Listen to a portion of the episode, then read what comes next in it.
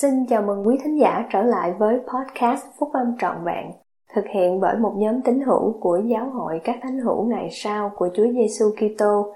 Chúng tôi xin được chia sẻ cùng quý vị các nguyên tắc phúc âm giúp chúng ta có một cuộc sống hạnh phúc từ những bài viết đăng trong các tạp chí của giáo hội phát hành định kỳ vào mỗi tháng.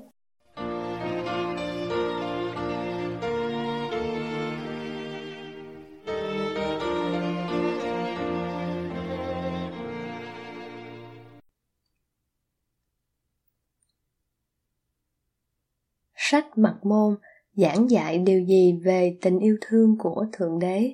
Bài của anh cả Russell M. Nelson thuộc nhóm túc số 12 vị sứ đồ trong tạp chí Liahona tháng 10 năm 2011 của Giáo hội các thánh hữu ngày sau của Chúa Giêsu Kitô. Hầu hết các Kitô hữu đều quen thuộc với các thuộc tính của Chúa Giêsu Kitô như đã được thuật lại trong Kinh Thánh.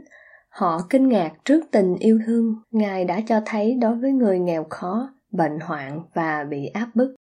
Những người tự xem mình là môn đồ của Ngài cũng cố gắng noi theo gương Ngài và tuân theo lời khuyên nhủ của vị sứ đồ yêu dấu của Ngài. Chúng ta hãy yêu mến lẫn nhau vì sự yêu thương đến từ Đức Chúa Trời, kẻ nào yêu thì sanh từ Đức Chúa Trời và nhìn biết Đức Chúa Trời, vì Đức Chúa Trời là sự yêu thương. Khái niệm này được sách mặt Môn làm sáng tỏ. Sách này mô tả cách một người được Thượng Đế sinh ra và cách một người nhận được khả năng yêu thương như Ngài đã yêu thương như thế nào. Sách này nhận ra ba nguyên tắc chính yếu mang quyền năng yêu thương của Thượng Đế vào cuộc sống của chúng ta. Trước hết, sách Mặc Môn dạy rằng việc sử dụng đức tin nơi đấng Kitô và lập giao ước với Ngài nhằm tuân giữ các lệnh truyền của Ngài là chìa khóa để được sinh lại theo thể thuộc linh. Vua Benjamin đã nói với những người dân trong sách Mặc Môn là những người đã lập một giao ước như vậy. Và giờ đây, Nhờ giao ước mà các người đã lập, các người sẽ được gọi là con cái của Đấng Kitô, các con trai và con gái của Ngài. Vì này, hôm nay, Ngài đã sinh ra các người theo thể thuộc linh, vì các người có nói rằng lòng các người đã thay đổi nhờ có đức tin nơi danh Ngài. Vậy nên các người được Ngài sinh ra và đã trở thành các con trai và con gái của Ngài. Thứ hai, chính đấng cứu rỗi dạy rằng quyền năng để trở thành giống như ngài, có được qua việc nhận được các giáo lễ của phúc âm. Này, đây là lệnh truyền. Hãy hối cải, hỡi các ngươi ở các nơi tận cùng của trái đất. Hãy đến cùng ta và chịu phép báp tem trong danh ta.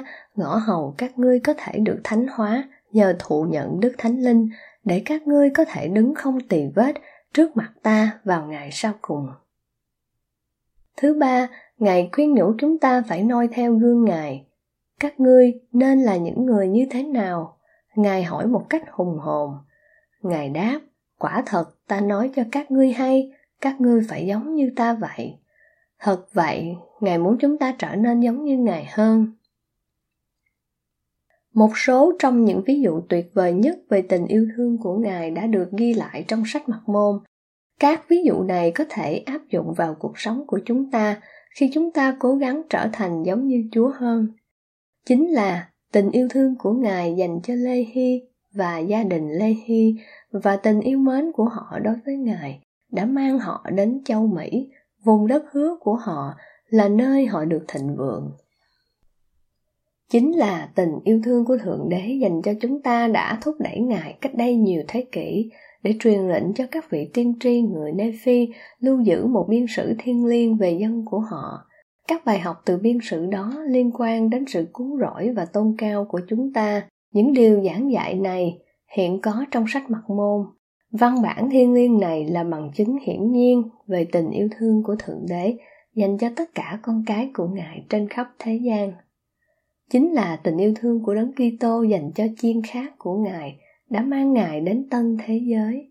Từ sách mặt môn, chúng ta biết được rằng những thiên tai lớn và ba ngày tối tâm đã xảy ra ở tân thế giới tiếp theo cái chết của Chúa ở cụ thế giới.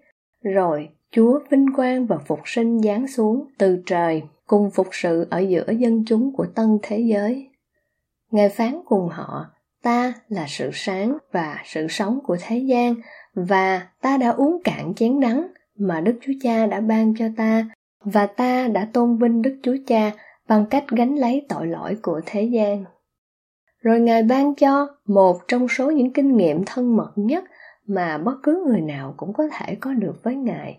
Ngài mời họ đến rờ vào vết thương bên hông Ngài và vết đinh đóng trên tay chân Ngài để họ sẽ biết chắc rằng Ngài là Thượng Đế của Israel và là Thượng Đế của cả thế gian và ta đã bị giết chết vì tội lỗi của thế gian. Rồi Chúa Giêsu ban cho các môn đồ thẩm quyền làm phép báp tem, ân tứ Đức Thánh Linh và làm lễ tiệc thánh.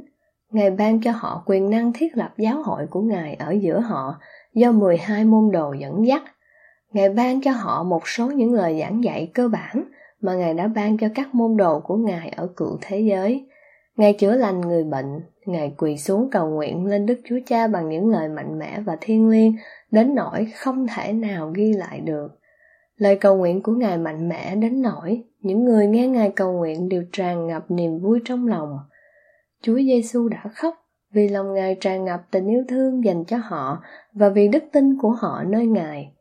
Ngài tiên tri về công việc của Thượng Đế trong những thế kỷ dẫn đến ngày tái lâm của Ngài như đã được hứa. Rồi Ngài bảo họ mang con cái của họ đến cùng Ngài, rồi Ngài bồng từng đứa trẻ một và ban phước cho chúng, rồi cầu nguyện cùng Đức Chúa Cha cho chúng. Và khi làm như vậy xong, Ngài lại khóc. Và Ngài phán cùng đám đông và bảo họ rằng, hãy nhìn xem các con trẻ của các ngươi. Và khi đưa mắt nhìn lên trên trời, họ thấy các tầng trời mở ra và họ trông thấy các thiên sứ từ trời hạ xuống như đang ở giữa một đám lửa. Rồi các vị này giáng xuống bao quanh các trẻ nhỏ và các thiên sứ này phục sự chúng. Đó là sự thanh khiết và quyền năng của tình yêu thương của Thượng Đế như đã được mặc khải trong sách mặt môn. Trong những ngày sau này, chúng ta là những người có đặc ân có được sách mặt môn, được làm tín hữu của giáo hội của Chúa, có được phúc âm của Ngài và tuân giữ các lệnh truyền của Ngài, đều biết được một điều gì đó về tình yêu thương vô hạn của Thượng Đế. Chúng ta biết cách làm cho tình yêu thương của Ngài thành tình yêu thương của chúng ta. Khi trở thành các môn đồ chân thật của Ngài, chúng ta nhận được khả năng yêu thương như Ngài yêu thương. Khi tuân giữ các lệnh truyền của Ngài, chúng ta trở thành giống như Ngài hơn. Chúng ta nới rộng vòng yêu thương riêng tư của mình để tìm đến những người thuộc mọi quốc gia, sắc tộc và sắc ngữ. Với lòng biết ơn sâu xa về cuộc sống gương mẫu của Ngài, chúng ta có thể làm cho câu thánh thư này thành tiêu chuẩn của mình. Hãy cầu nguyện lên Đức Chúa Cha với tất cả mãnh lực của lòng mình, để các ngươi được tràn đầy tình thương này và tình thương mà Ngài đã ban cho tất cả những tín đồ chân chính của vị nam tử của Ngài, tức là Chúa Giêsu Kitô, ngõ hầu các người có thể trở thành con cái của Thượng Đế, để khi Ngài hiện đến, chúng ta sẽ được giống như Ngài, vì chúng ta sẽ trông thấy Ngài như Ngài vốn thật là vậy.